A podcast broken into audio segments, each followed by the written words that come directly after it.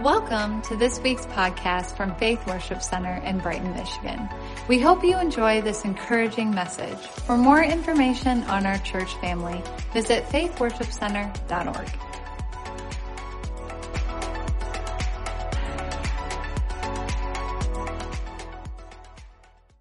Psalm 81, verse 13. I want to read the whole chapter to you. It's, uh, it's about 16 verses. We'll try to read it quickly. Hallelujah. Oh, that the Holy Ghost would give me the gift of brevity. Amen. Hallelujah. Uh, I don't want to hold you too long this morning. Uh, I don't want God to have to speak to me the way He did Pharaoh and say, Let my people go. Um, and so I'm going to try to minister the word to you this morning without turning it into a hostage situation. Um, but let's let's read this morning Psalm 81. We're going to read the whole chapter. Let's, let's move a little quickly. But the premise of this psalm is that God is recounting the salvific history of Israel from the time that God sent Moses to call Israel out of bondage in Egypt to the time he brought them into the wilderness and he gave them the law and he gave them manna from heaven and he defeated their enemies. And over and over he said, I want to bring you into the promised land. I want to bless you. I want to give you a land flowing with milk and honey. I want to give you victory. I want to give you blessing. I want to do good to you, but only walk in my ways over and over. Read Deuteronomy. And when God reminds his people of his covenant, he says, Only this, this is all I want. I've saved you by grace. Remember the blood of the Passover lamb. You were a wicked, rebellious people, just like Egypt. You were just like the world. And I chose to save you by grace. But if you want to inherit my blessings, you got to walk in my ways. Amen? Because if I give you the blessing, blessings of God before you begin to walk in my ways, then whatever I give you, you'll destroy. Amen? Praise God. I have two boys. One's 11, one's 9, and both of them want from me. They want all the things that boys want. And the older boy got a knife, a little pocket knife, a few months ago. And my nine year old is telling me, Daddy, can I have a knife? I want a knife. I want a knife. I want a knife. And I said, Before you get a knife, it's going to be months of talking. What's the purpose of a knife? What do you use a knife for? What do you not use a knife for? Should you ever try to hurt somebody with a knife? Is it ever okay? What do you cut open? Do you get permission or do you just start cutting things? Because I know when my parents gave me a knife, I went and I had holes in the wall in my bedroom. I'm not joking, sitting there with a knife, throwing it in the sheetrock, sticking it. I still got the hole. It's still in my room. They never patched it. I think they do it on purpose just so I walk in and they remember while they're gray and tired and worn out. They just leave it there on purpose. Like we're not we're not fixing that. We just want to remind you. And so I know that their proclivity will be to take a good thing that a boy needs to learn to use eventually to be a man. Their temptation will be to take it and use it for things it's not intended for and end up getting that blessing taken away, right? getting it taken. It's theirs. My daddy and my mama have gone every time we had a baby, which is a lot, right? We just had number six, and they'll they'll go, let that sink in. Pray for me. Amen. Pray for the man of God. And every time we had a baby, maybe this is a redneck tradition, I don't know, hillbilly, some I'm from North Carolina, I live in Louisiana, so we're all about the South. And so every time we've had a child, they'll go and buy them a pocket knife and they'll get it and it's got their name on it. And when they're old enough, they'll get it. And so it's theirs, it belongs to them. We want them to have it, but you got to be ready for it. Amen? You, you can't take a good thing and turn it into a bad thing. You can't take a blessing and turn it into a curse. I want to give it to you, but you got to be responsible enough to have it. And God says, if you will only walk in my ways, if you'll only let me teach you how I want you to live. And so, here in this passage, God is recounting all of this and grieving for the season that Israel is in, that they are not walking in his ways, and how he wishes that they were because he longs to bless them. So let's, let's look at this passage, Psalm 81, verse 1 through 16. It says, Sing aloud to our God, shout for joy to the God of Jacob. Raise a song, sound the tambourine, the, the sweet lyre with the harp. Blow the trumpet at the new moon, at the full moon on our feast day. Verse 4 For it is a statute for Israel, a rule of the God of Jacob. He made it a decree in Joseph when he went out over the land of Egypt. I hear a language I had not known. I relieved your shoulder of the burden. Your hands were freed from the basket. In distress you called, and I delivered you. I answered you in the secret place of thunder. I tested you at the waters of Meribah. Selah. This is after he's brought him out of Egypt and he's brought him into the wilderness to test him and give him the law. Verse 8 Hear, O my people, while I admonish you, O Israel, if you would but listen to me. There shall be no strange God among you. You shall not bow down to a foreign God. I am the Lord your God who brought you up out of the land of Egypt. Open your mouth wide and I will fill it. Verse 11, but listen to this. But my people did not listen to my voice. Israel would not submit to me. Verse 12, so I gave them over to their stubborn hearts to follow their own counsels. Verse 13 Oh, that my people would listen to me, that Israel would walk in my ways. Listen to those words. Oh, that my people. Is he saying that they're not his people?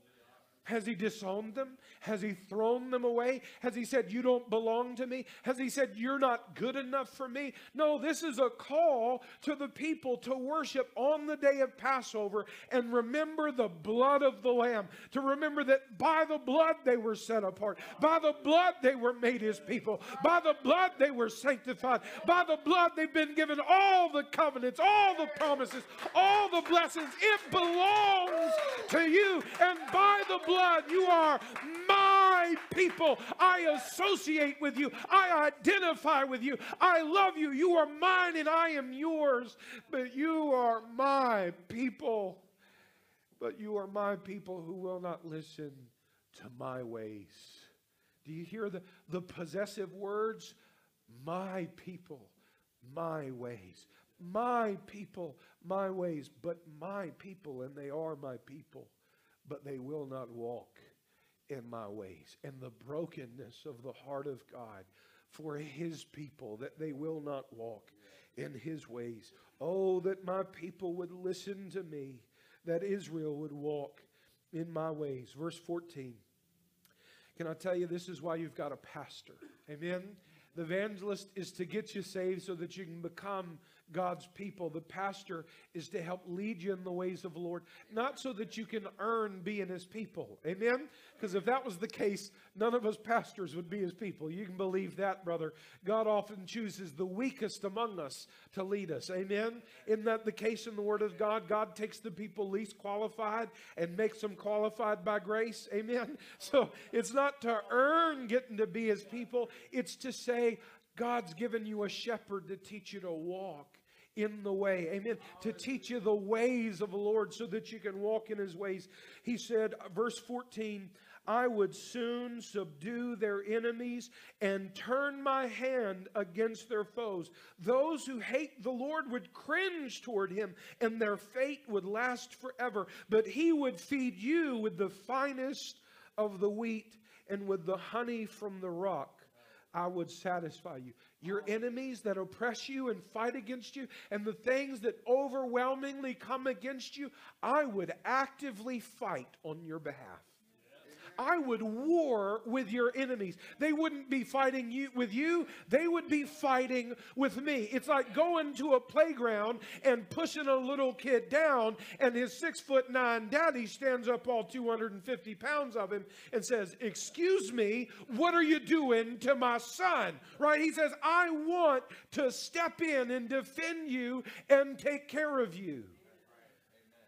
But every time I build a wall of protection, you tear it down. Every time I push the enemies away, you draw them in by being like them. Every time I want to give you victory, you create your own defeat. Do you see what he's saying? I want to give you victory. You're asking me, give us victory. And he's going, I want to give you victory. Stop tearing down your own walls. Stop cursing your own self. How many of you remember Balaam and Balak? You remember? Curse them for me. Curse them for me. What God's blessed, I can't curse. There is nothing that can come against that blessing that is a hedge of protection. God's going to take care of me, says but we'll teach them. We'll go down and teach them to behave like the people around them. Take the Moabites who are corrupt and evil and ungodly, and don't go with swords and shields. Go with makeup and flattering eyes, and go with money, go with confusion, go with, with politeness, go with sweetness, and go seduce them and let them bring a curse on them own selves. You can't curse what God's blessed, but they can push the blessing away and invite a curse on themselves. Amen? And so he says, I want to defeat your enemies and I want to feed you with honey from the rock. But my people have got to learn to walk in my ways. Amen?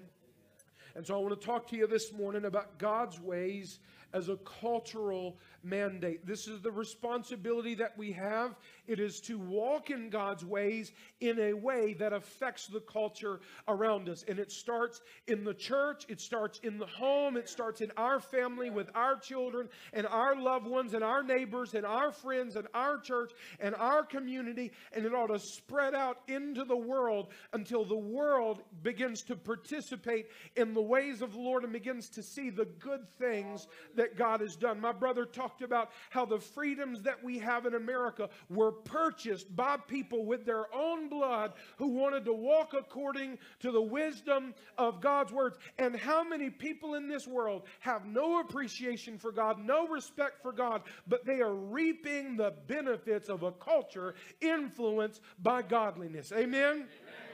And so we'll end in Genesis talking about the cultural mandate to walk in his ways. Can we pray this morning? Lord Almighty, we thank you. We love you. We ask you to help us this morning to honor your word, to submit our hearts to your word. God Almighty, let us be like the Thessalonians who Paul said, the word that you received is at work in you. God Almighty, let us hear and understand and let us submit to the work of the word of God. Let it churn and move and, and do all that it's supposed to do, not so we can be more informed, but so that we can be transformed. We thank you, Lord, in Jesus' mighty name. Amen. And amen. He says, Oh, that my people would listen to me, that Israel would walk in my ways. God longs for his people to act like him. Amen. This is what God wants. God wants his people to act like him. He says, My ways. God was grieving the fact that his people wouldn't adopt his ways, and he longed for them to walk in his ways so that he could fulfill his promises to them. The constant conflict in the scriptures is not as much between God and the world as much as it is between God and his people. Amen? That is, if you read the Word of God, it is a story of God and His people. Amen. There is a natural enmity between God and the world. Amen. A natural enmity. But the focus on the Word of God is between God and His people that He intends to reach the world. And there's a constant conflict between God and His people where they're always apostatizing, always going astray, always being influenced by the culture around them. And God is beckoning and calling and wooing like a parent that sees a wayward child saying, I love you, you're still mine, I want you, but you can't go out and act that way. You can't do those things. And he's pleading and begging and wooing and drawing for his people to come in and behave as his people. Why is it so common for God's people to struggle with walking in his ways? Let's consider that. If this is a constant issue, why is it an issue? Because we often do not see the wisdom of God's ways and are too stubborn to let Him teach them to us. I was that child. I would do it wrong, and you would try to show me what to do, and I'd go, No, I want to figure it out on my own. My father would tell me over and over something I didn't understand till I had children, but he would say, Son, you don't believe fire burns, do you? And I, I, finally understood what he meant. He could tell me over and over, that's hot, it'll burn you, don't touch it. And in my mind, I cannot learn by instruction, I must learn by experience. And so you can't tell me it's to burn, it's to burn, it's to burn. I've got, I've just got to. It's in my bones. I've got to reach out and put my hand into the fire and go, oh, I'm so surprised it burned me. Oh no, right? And the father goes, Oh, help me, right? And so this is the case. We're too stubborn to learn his ways. So often we wince and turn away from God's ways because we think they are unnecessarily difficult, non pragmatic, or unfair. Those three things. We turn away from the ways of God because of this. We don't understand them. And when we are told God's ways, we think that his ways are unnecessarily difficult, non pragmatic, or unfair, unnecessarily difficult. God, I know that your word says do this, but that's just too hard. And I don't see why I have to do it that way. It just seems so. Di- there is an easier path right here. I mean, look at it. It's a path and it's broad and wide and easy and comfortable. And there are no crosses down that road. There's no struggle down that road. It's my wisdom and it looks just like my ideas. And I think this is what I should do. Look at that. It's just like like it. Why is your way full of difficulty and hard? And it's narrow and the gate's small and I got all my stuff and I got to put all the stuff down to scoot between the gate, especially me trying to get through that gate. And you just scoot in and it's just it's just unnecessarily difficult. I don't see why it has to be so hard. You're God. You can do anything. Can't you make it easier? It's un, we think it's unnecessarily difficult. We think it's non pragmatic. Well, that's a good ideal, but, but it won't work out for me. If I do that, things won't work out well. I see the consequences of that, and it looks hard. It looks difficult. It looks like it's going to cost too much, and I don't think it's going to work anyway. Wait a minute. You mean you mean if, if someone is my enemy and they treat me badly, I'm supposed to treat them well and then hope that it puts hot coals of conviction on their head when I love them after they cursed me? Well, that's a risk. I don't think it's really going to work. They're going to curse me, I'm going to bless them, and they're going to go, Thank you for the blessing, and finish with a curse and walk away. And they're not going to appreciate it or respect it, right? I mean, it just, it's non pragmatic. Don't you see the the non pragmatic or non pragmatism of Jesus on, in John 13, saying, One of you not has a devil, is a devil, and you are going to betray me. And he knew Judas would never repent. And yet, when he washed the disciples' feet, he treated Judas no different. He got on his hands and his knees and took the feet of the betrayer into his hands and washed the dirt off of his feet and blessed him and did good for him, knowing this won't turn his heart, this won't bring conviction, this won't persuade him that my love is better than a few pennies of money. It won't show him the greatness of the love of God or God's mercy. He will not repent. It won't work, right? It won't work. And that's what we want to know. Will it work? Preacher, you tell me that if I love my wife as Christ loved the church, that that redemptive love is wooing. But are you guaranteeing me that she will submit to me and honor me and respect me and treat me well? No, she may walk all over you like a rug.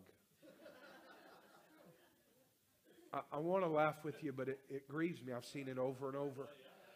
Preacher, you're telling me that Scripture says even if some husbands do not obey the word, submit to them as unto the Lord? And that that will convict his heart, and some may be won without a word, even by the chaste conduct of their wives. But maybe he'll take advantage of it and won't, won't appreciate it all. Yes, he may. But isn't this like Jesus? The, the point is not pragmatism. It's not subtle manipulation. Well, if I treat him honorably when he's being dishonorable, maybe he'll get convicted and then begin to behave honorably. That is not obedience to God, it's manipulation. God, your ways are not pragmatic. The point is not to be pragmatic, the point is to be like Jesus. Amen? The, the point is that his ways often seem unfair. Forgive them how many times? 70 times 7 per day? Have you met them? They will fill that up. They will do 69 times 69. Like they, they, they will do it. They will take full advantage. Every day, forgive them.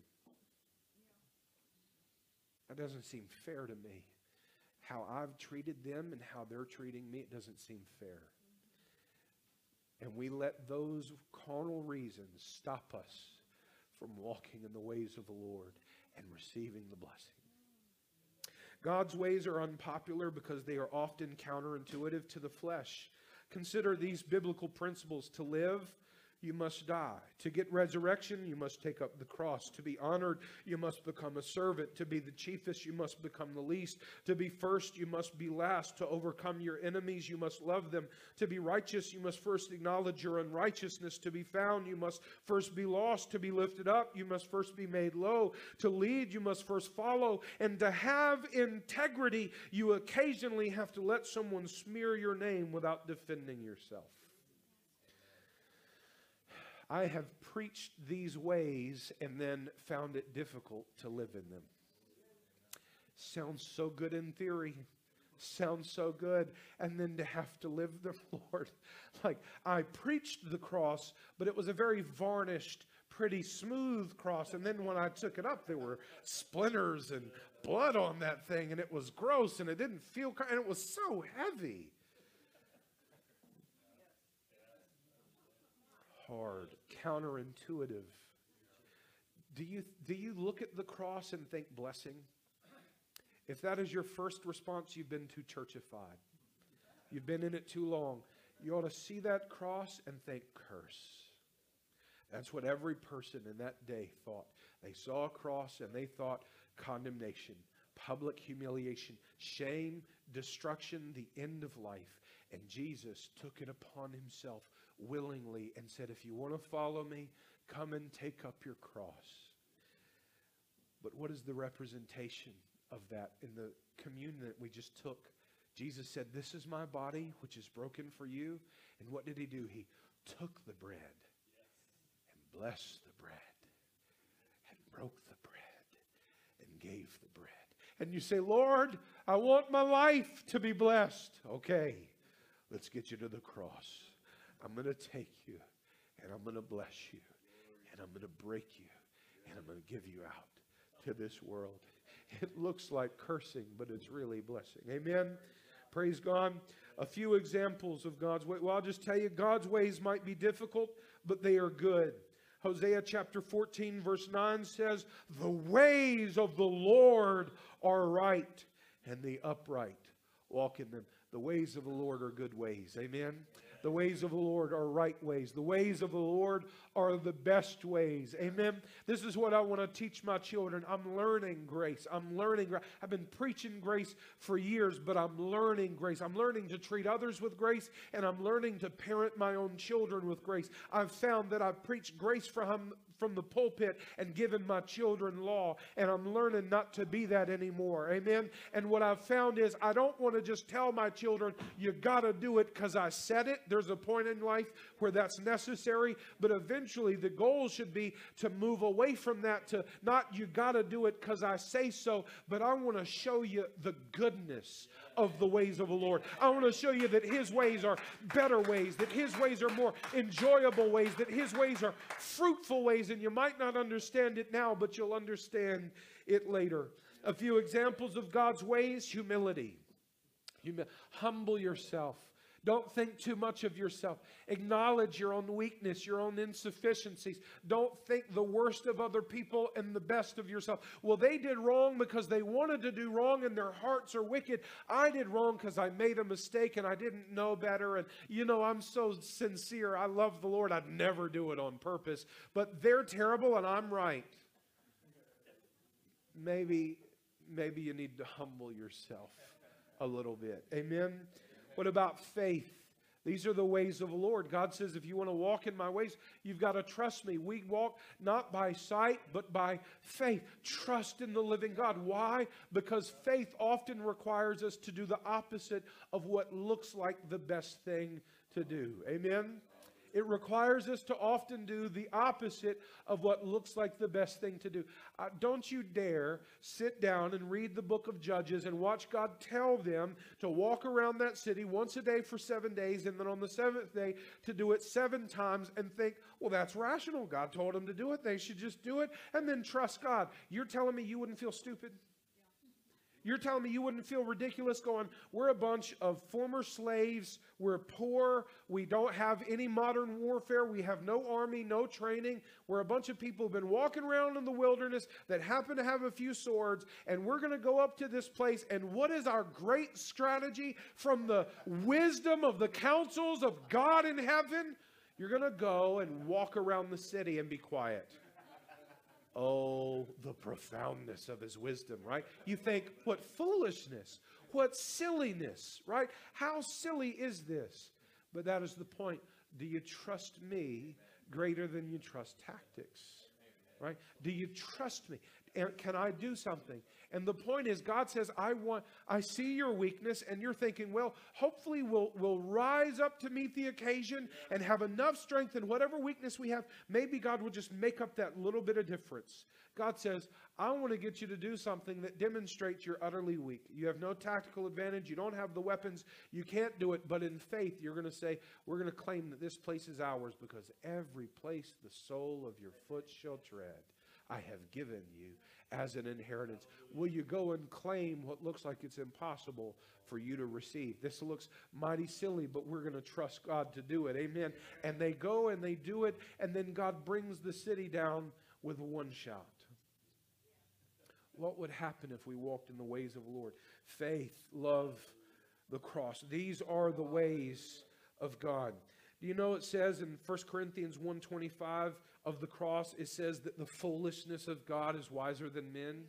That men look at the cross and they think foolishness, silliness. It makes no sense. Go and listen to Christopher Hitchens, the famous atheist, and he says the cross is divine child abuse. The Father in heaven torturing his son on, on, on earth. What a cruel, strange, evil religion. And you ought to be able to look at that and go, you know, the cross is, is a kind of a strange thing, kind of a weird thing. Why would God choose to save the world that way? He says he chose it because it looks foolish to you on purpose. So that for you to come to him, you've got to come according to God's wisdom and not your own. That's the context of 1 Corinthians chapter 1, is that God has made the, the wisdom of the world to become nothing. Amen? God has chosen to fight against the wisdom of the world and to say that the foolishness of God, right? That's what it looks like. Foolishness is wiser than men. You think my ways are foolish. You think your ways are wise. I'll put your ways up against my ways and we'll see who wins. Amen? And God says, Look at your ways destruction, death, chaos, broken homes, broken families, ungodliness, a, a, a, wicked society full of these evil, creating victims of all different kinds. And look at this cross that looks so silly, but look at the people gathered around the cross, redeemed and saved, changed by the grace of God, comforted, encouraged, given joy, given peace, given deliverance, given wholeness, families reconciled. Amen. Praise God. This is what the Lord does. And so these are the ways of the Lord. I want to show you an example this morning of why God calls us to walk in His ways, because the only other option is to walk in the ways of the world. To walk in the ways of the world. And I want to show you a culture of flagrant sin and violence which destroyed the world. Genesis chapter 6, verse 5 and 11 and 12. Genesis chapter 6. Genesis chapter 6. Turn there with me quickly, and then we'll go to Genesis 18. Genesis chapter 6. This is where we're talking about culture. So we've talked about the ways of the Lord and how that needs to become a cultural influence. That as you personally accept the responsibility to walk in the ways of the Lord, and it starts in the church. Amen. She looked at me crossways. She didn't treat me right. No one appreciates me. I don't like what they said. They didn't say something about my outfit. I mean, you would. I've seen church splits over who, what color we paint the front door. We're going to paint it red. It's warm and inviting. That's the devil's color. You want to paint it red, like, oh my goodness, just the silliness that people can split a church over, cause chaos over.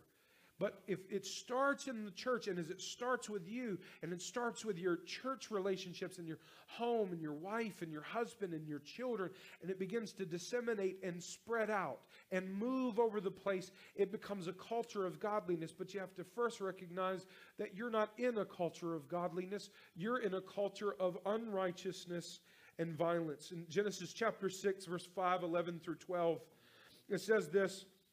Verse 5 The Lord saw that the wickedness of man was great in the earth, and that every intention of the thoughts of his heart was only evil continually. Verse 11 through 12.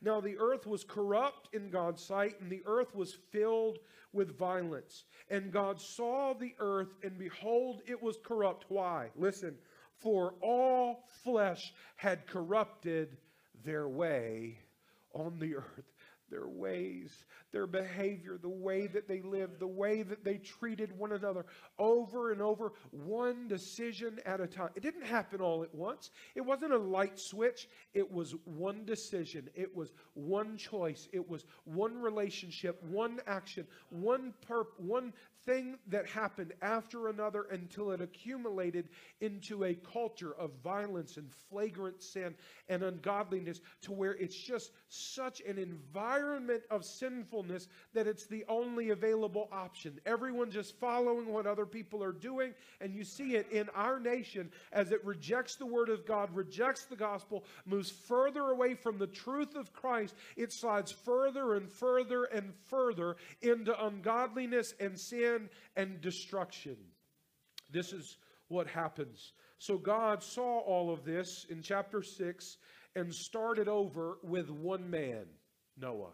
Amen. That's the point. God saw the whole civilization corrupt, and he said, I see one man, Noah, and I'm going to bring him out and he's going to minister and he's going to preach righteousness and I'm going to give him salvation and he builds an ark and God brings judgment on the rest of the world and God starts over with Noah and then his sons Shem, Ham and Japheth and then all of a sudden you find that seed of sin it still remained in Noah. Noah sinned and failed the Lord. You see, his son failed and sinned against the Lord. And so this constantly happens with this starting over with one man. It's starting with Adam, then he fails. Then starting over with Noah, then he fails. Then starting over with Abraham, then he fails. And starting over with the nation Israel, and they fail. And start over with David, and he fails until all of a sudden you get to starting over with Jesus. Amen starting over with Jesus, and Jesus never failed. Amen. Jesus never failed. So it's constant effort to get us back to Jesus. Amen. And so we see that he started over with Noah, but the nations became corrupt and idolatrous again. So God started over again with one man, Abraham. And so you look at the culture around you, the society that's around you, and you see the evil and sin and the things that are springing up in the culture around us, and it's just awful, it's ungodly. And you know what I've heard over and over, and what I said before I got married and had children was, man, this world is so evil and ungodly. I don't even want to have children in this world because I don't want them to have, to live and experience the things that are going on in this world. But that showed I had a lack of confidence in God's ways and His ability to get a hold of the heart of people as I walked in His ways and disseminated it out to others. Amen. Look at this with me in Genesis 18. Genesis 18 and verse 19. Genesis 18 and verse 19. This is creating a culture of righteousness and blessing in the midst of corruption. Amen. Creating a culture of righteousness and blessing in the midst of corruption. Genesis verse 8 Genesis chapter 18 verse 19. It says of Abraham, this is God speaking, for I have chosen him that he may command his children and his household after him to keep the way of the Lord. Amen. I chose Abraham so that I could go to him and say, You're in the world. You're in with your father's house. Live in his ways, act in his ways, doing his ways, doing the things of the world. And I'm going to call you out. And you're still so filled with so many of those ways, and you're trouble, and you're a mess, and you're broken. And man, you would not fit in anywhere in God's people. I wouldn't make Abraham a deacon, I wouldn't unlock, let him unlock the church in the morning. I mean, this guy was a mess, and yet God said, I didn't save you in perfection. I saved you in grace, and I'm going to change you along the way. I'm going to teach you my ways. I'm going to be patient with you, and I'm not going to let you stay the way that you are. We were saved to be changed. He heals our broken feet so that we can walk in His ways. We were taken out of darkness so that we could shine His light. He says, I'm saving you, I'm changing you. Why? So that you could keep the ways of the Lord by doing righteousness and justice, so that the Lord may bring to Abraham what He has promised him. Isn't that what the Lord said he wanted to do in chapter 13? These things that I promised, defeating your enemies, feeding you with honey out of the rock. He said, These are my promises, and I want to give it to you if only you'll walk in my ways. This is rooted all the way back in Genesis 18, verse 19, where he says, If only you'll walk in my ways, I'll give you what is promised. And it'll go from you, Abraham, down to Isaac and Jacob and Joseph, and it'll spread spread out through my people.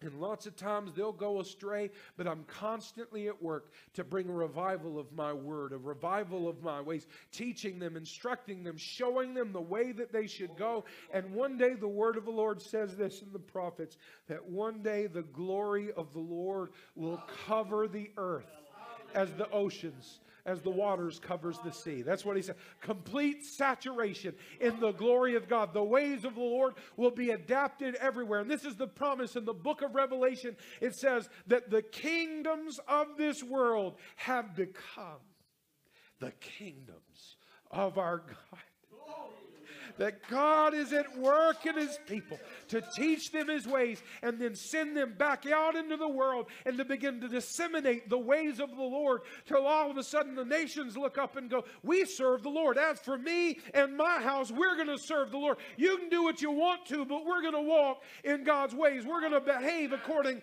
to the word of God. We're going to let God convict us and God lead us and God deal with us. And so this is the mandate that we have, not to all huddle in here and go, Are you safe? Are you okay? Let's hide in here and be safe. Not let the world come in and influence us. You're not saved to be a hermit. You're saved to go out and change the culture. Don't hide the light.